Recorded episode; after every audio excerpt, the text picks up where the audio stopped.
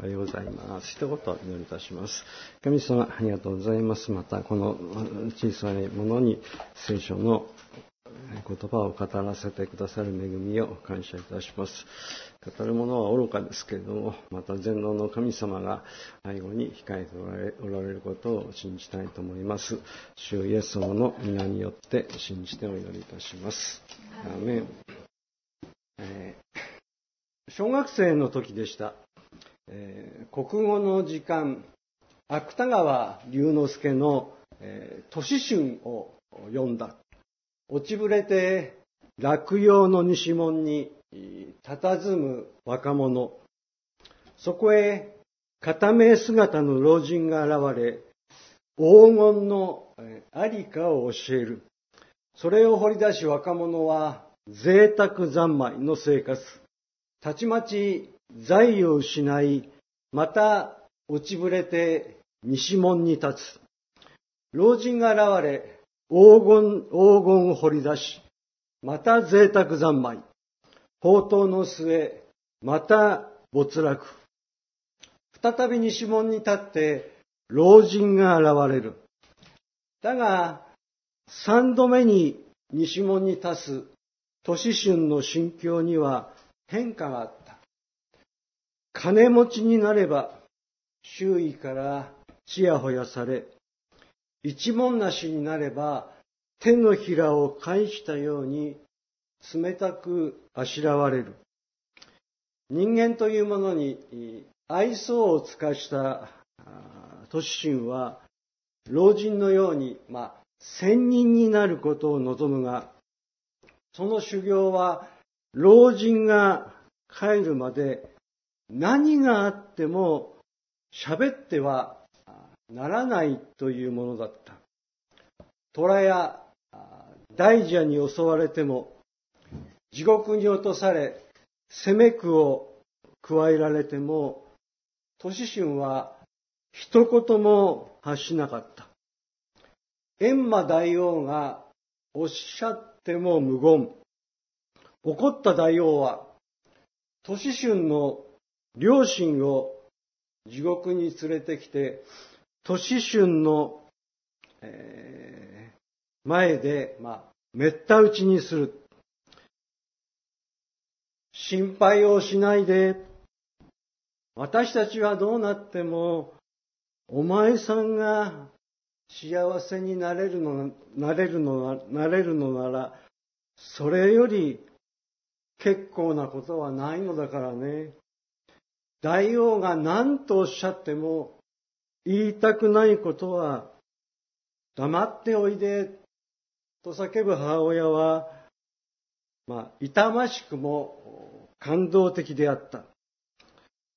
無言を貫く、まあ、都市春であったが、めった打ちにされながらも、こう思う母のことらこと心に思わず、お母さんと一言叫んでしまった。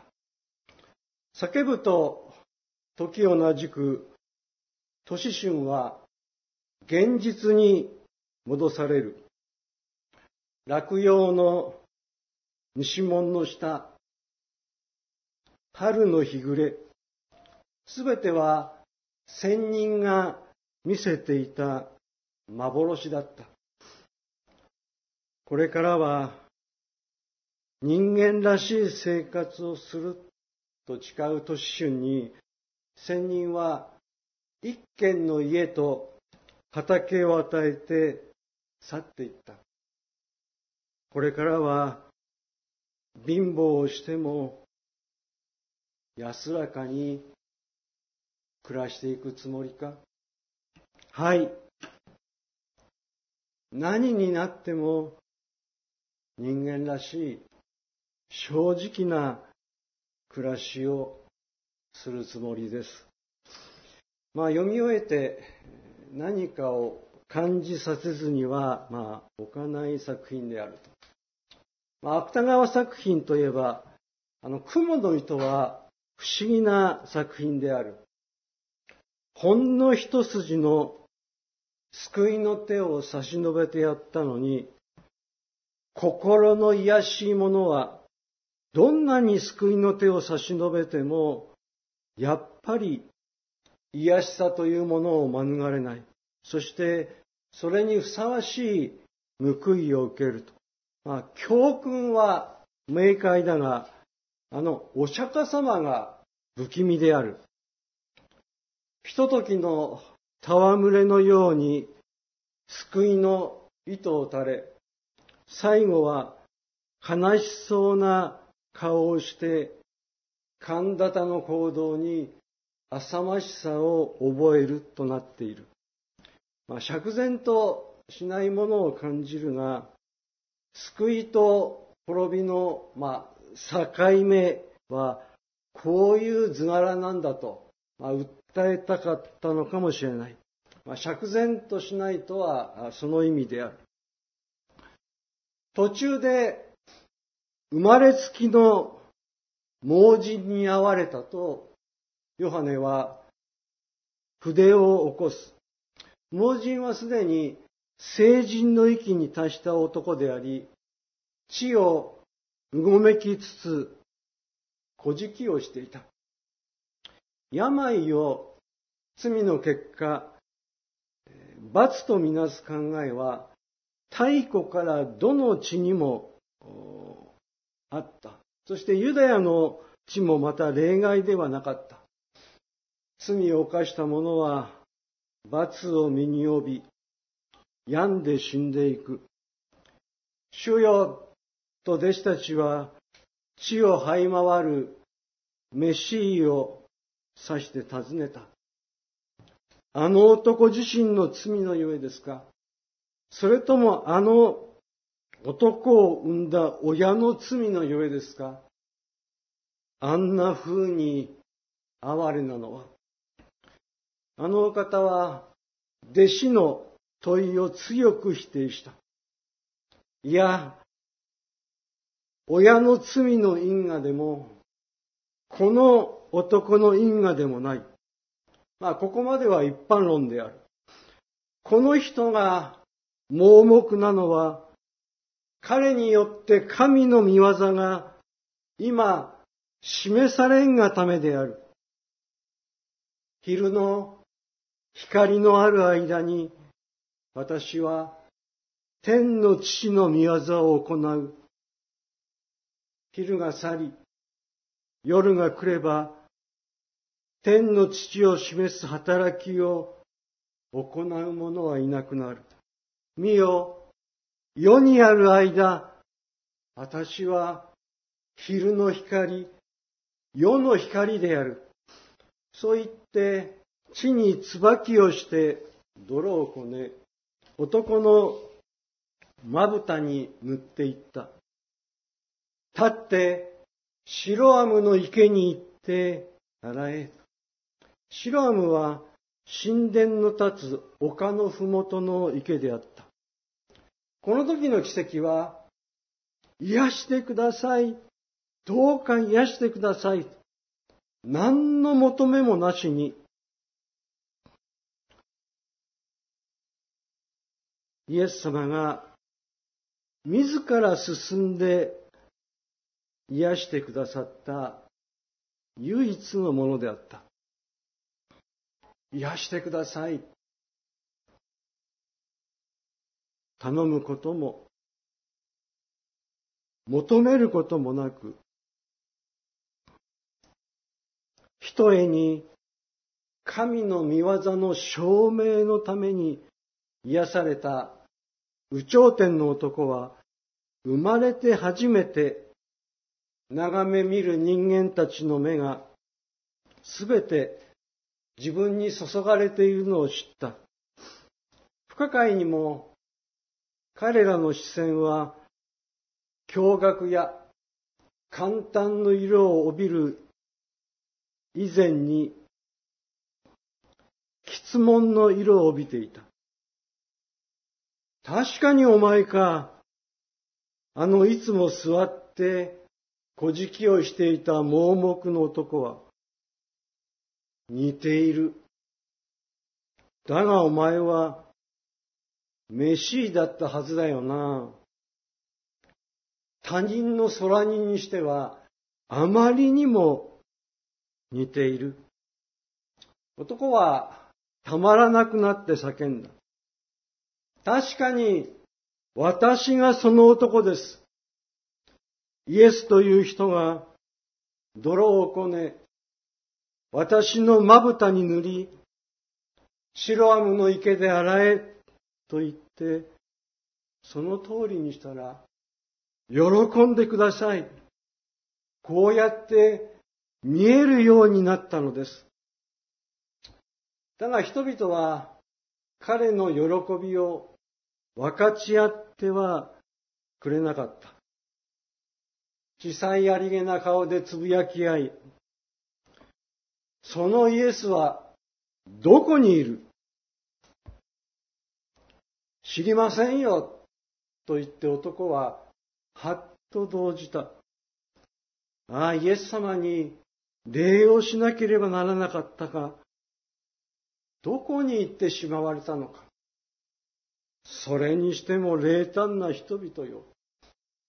喜びを分かち合うどころか、男を捕らえて、パリサイ派のたむろするシナゴーグへと引っ立てていった。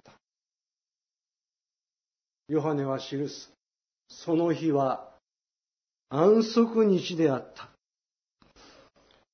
パリサイ人たちはイエスを石を持って殺そうとしたのに、果たせなかったすぐ後、イエスに癒された有頂天で吹聴し、人心を再び惑わし、イエス崇拝の目を巻きそうな男が突然現れたことに危険を感じた。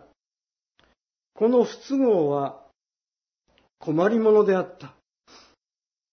哀れな小じから詳細を聞いて、パリサイ人らは眉を潜めた。安息日に癒しの働きをした。そのことだけで逮捕に踏み切って良いものかどうか。メシを癒したこと自体は罪にはならない。この男が癒してくれたイエスを恩人呼ばわりすることも罪とは言えない。したがって、罪状根拠はただ一つ。本当に癒しの見業はあったのか赤まみれの無学な小じが思い違いをしているだけではないか。どういういきさつで目が開いたのかとパリサイ人たちは尋ねた。小じはさっき群衆に語った同じことを繰り返した。すると、パリサイ派の中で分裂が生じたとヨハネは記す。罪人にそんな奇跡の行えるはずがないというもの。いや、安息日を破ったものが神からのものであるはずがないというもの。だが問題は、この小敷がパリサイ人らの前から出て行って、エルサレムの主だった者たちに何を言い広めるかであった。エルサレムの主だった者たちは男に聞いた。そうか。その人がお前を癒したのか。それでお前はその人を何だと思っているのかね？パリサイ人にこびることを男は知らなかったし、古事記生活に慣れた彼に、失うものは何もなかった。だから男は、周囲のただならぬ気配に恐れる気配もなく、即座に言った。預言者です。偉いお方です。メシア主です。まさにこの告白こそ、パリサイ派にとっては困りものであった。パリサイ人らは、この男の証言に信憑性なしの一点にしがみつこうとした。人が使われ、人が使わされて、この男の老いた両親が証人として連れ出された。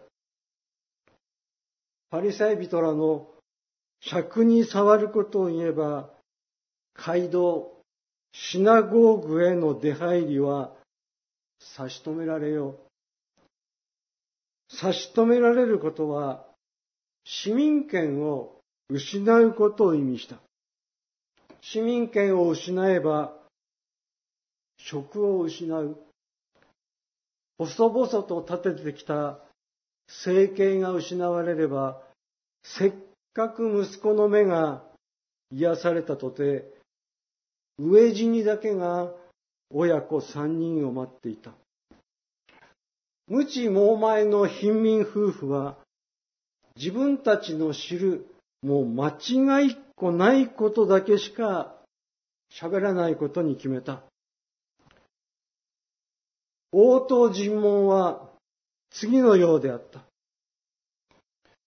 生まれつき盲目であった息子は、確かにこの男か。はい。確かにこの男が私どものせがれでございます。ではそのせがれの目がどうして開いたのか。それは私どもは存じません。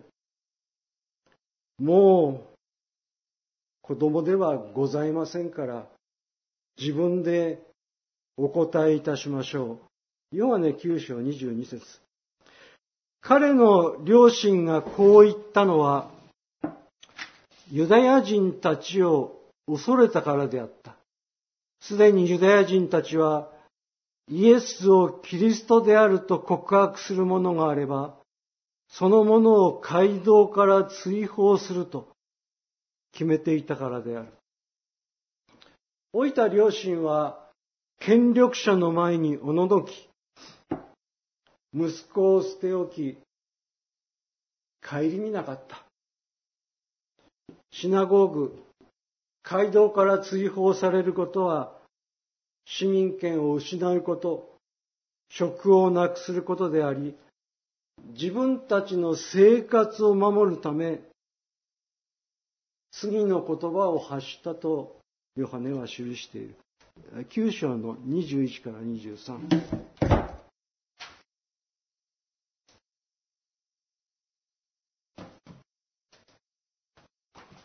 9章21から23。あれはもう大人です。自分のことは自分で話すでしょう。彼の両親がこう言ったのは、ユダヤ人たちを恐れたからである。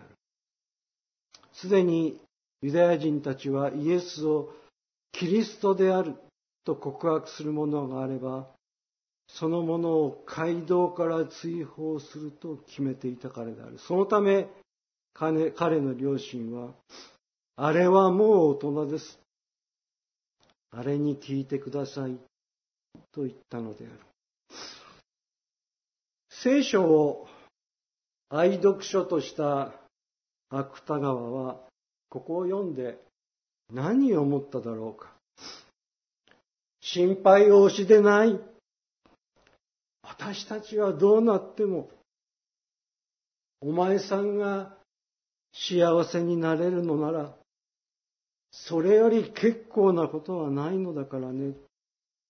叫ぶ母親は、痛ましくも感動的であった。だが、自分たちの生活を守るため、あれに聞いてください、と言ったのである。尋問は、こうして振り出しに戻った。パリサイ人らはもう一度小敷に向かって、我々はお前が癒したと言っているその男が罪人であることを知っているんだからな。男は、かたくなで、なびこうとはしなかった。はて、あのお方が罪人かどうか、そんなことは私は知りません。私の知っているのはただ一つ。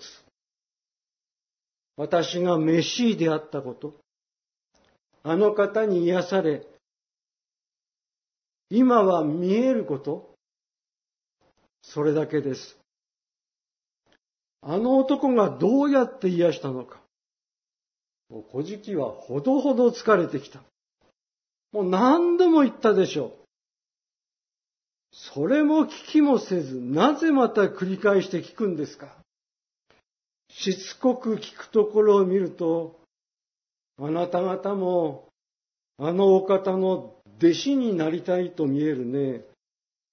弟子だと何をほざくあの男、どこの馬の骨か素性も知らぬわい。そこですよ。と小敷は突っ込んだ。そこが不思議なところなんです。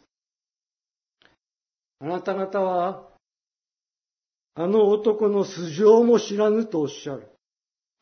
だが私の目を癒したのは、馬の骨とやらのその人なんで、神というお方は、罪人の願いをお聞きくださらぬお方。神が聞き入れたものは、神の身旨を行う正しい人だけ。大体、メシーの目を見えるようにするなど、神から来たはっきりとした素性の人でなければ、辻褄が合わんでしょうが、この野郎言わせておけばと、街道の人々は総立ちとなった。隅のうちに生まれたうごめく小じのくせに、我々を教えようとするのか。市民権剥奪だ。街道から出て行け。男はこうして街道への出入りを差し止められ、市民権を奪われ、追放者の身となった。目の開いた歓喜の日に、イエスの皆を尊んだがゆえに、イエスの皆のゆえに、迫害されたものの原型、プロトタイプは赤にまみれた小敷であった。癒されたがゆえに、イエスの皆を弁護したがゆえに、市民権を奪われ、追放された男の噂が、イエスの耳に届いた。最初の受難者を、あのお方は放っておかなかった。イエスを殺そうとしている群衆のいるエルサレムのお方に、エルサレムの丘に、あのお方は黙って登っていった。赤にまみれた男と会うために、あの男に語るために、あの男もまたイエスを求めていた。こうして両者は再び出会った。ヨハネによる福音書。イエスと出会った人々すべての心のダイナミズムを卓越した目で追うヨハネは、この時の二つの心の出会いを逐一追って逃さない。で、ヨハネにとっては、会員の女と盲目の小敷のエピソードは、イエスその人を描くにあたり、欠かすことのできない事柄であったと同時に、あのお方を知るとは、いかなることであるかを示す重要な出来事であった。だからヨハネは順を追っている。はじめ男は、あの男は預言者ですという。そこから一歩前進する。あなた方も弟子になりたいか。さらに、あの人は神からのお方。こうした告白へと導くものは勇気である。イエスは男に聞いた。お前は人の子を信ずるかあなた様が信ずるかとおっしゃる人のことはどなた様でしょうか？教えてください。私が信ずるようになるために。告白がそこにあった。お前の開いた目は、今その人の子を見ている。今話している私が人の子である。男はひれ伏した。主よ、あなた様を信じます。これらの出来事を遠巻きに眺めていたパリサイ人らにイエスは声を大にしていった。私は分けるために世に来た。区別するため世に来た。見えないものと見えるもの。見えなかったものは見え、見えていたものは見えなくなる。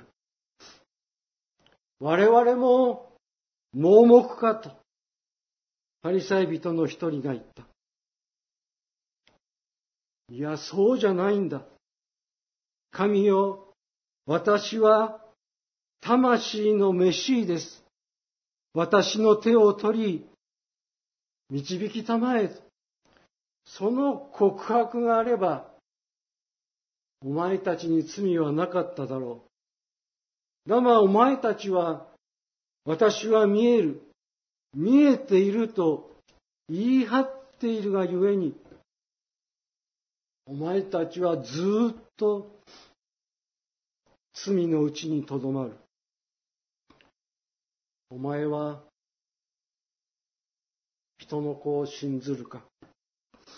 この問いの集大成をピリポ・カイザリアでの投げかけの中に見ることができる。あなた方は私を誰だというか。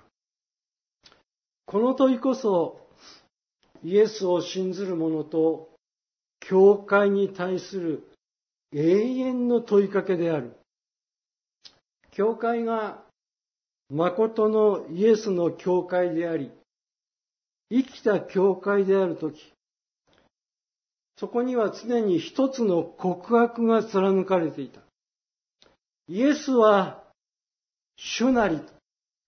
そして教会はこの告白によって他の何者によってでもなく真に生きることができた。パリサイ人らに男はこびることを知らなかった。なるほど。で、お前はその人をどう思っているのか。偉いお方。あのお方は主です。まさにこの告白こそ、パリサイ人らにとっては困りものであった。この告白へとてことなって導いたのは、人間の勇気である。この告白は、この告白こそ、あの永遠の問いに対する永遠の答えであった。生まれながらの盲人は、目に泥を塗られ、塗られ、見知らぬ道をたどり、手探りで未知の世界、シロアムの池へ向かって歩き出した。同じ場所で座っている限り、見えぬことの不自由さはあっても、それなりのそこには安定した生活があった。人々はいつもそこにめくらの小敷がいるのを見、毎日幾ばくかの憐れみの金が彼の前に置かれた。だが今、彼はその場所から立ち上がった。教会成長などという言葉をイエスは一言も語らなかった。信徒訓練とも言わなかった。イエスは許しを語り、パウロは旅人を語った。その方を信じたい。赤にまみれた男は言った。もう21世紀、誰も何にも信じられない人間不信の危機に我々は今追いやられている。信じたい？信じたくとも信じられない。信じる者に導く者は勇気である。自分は信じたい。この切なきまでの真実の期待、願望に対し、あのお方は言った。あなたはもうその人に会っている。今、あなたと話しているのが、その人である。お祈りいたします。神様、ありがとうございます。あなたの目はもうその人を見ていると。今話している私がそのお方であると。神様、あなたは私を誰だと言うかと。今日私たち一人一人にもにあなたを再び通っておられることを感謝いたします。あなたは主ですと。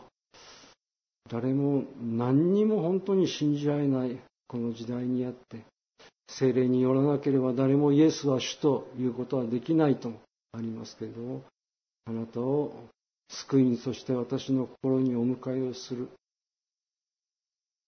それは人間の勇気であると。だから今日も語ってくださり、どうぞ私の心、勇気を奮い立たせてくださり、誰が何を言おうとも、あなたは主ですと。あなたは私の救い主ですと告白して、またこの道を歩んでいくことができるように導いてくださいますようにお願いいたします。どうぞ今週1週間のそれぞれの歩みの中にも主が伴ってくださいますようにお願いいたします。尊いイエスの皆によってお祈りいたします。